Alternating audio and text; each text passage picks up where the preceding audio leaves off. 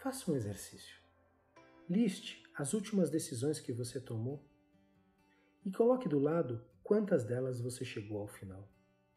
Quantas delas você colheu os frutos, positivos ou negativos. Quantas você abortou. Espero que você lembre de todas elas, ou da grande maioria.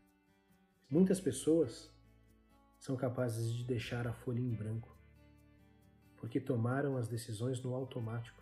Não estão nem na consciência a responsabilidade das decisões que tiveram. Passou batido, como se aquilo fosse automático. E coloque depois, nestas que você terminou, por quanto tempo você conseguiu manter a sua decisão? Quanto tempo demorou para que você chegasse no resultado final? Este vai ser um indicador fantástico ao longo da sua jornada.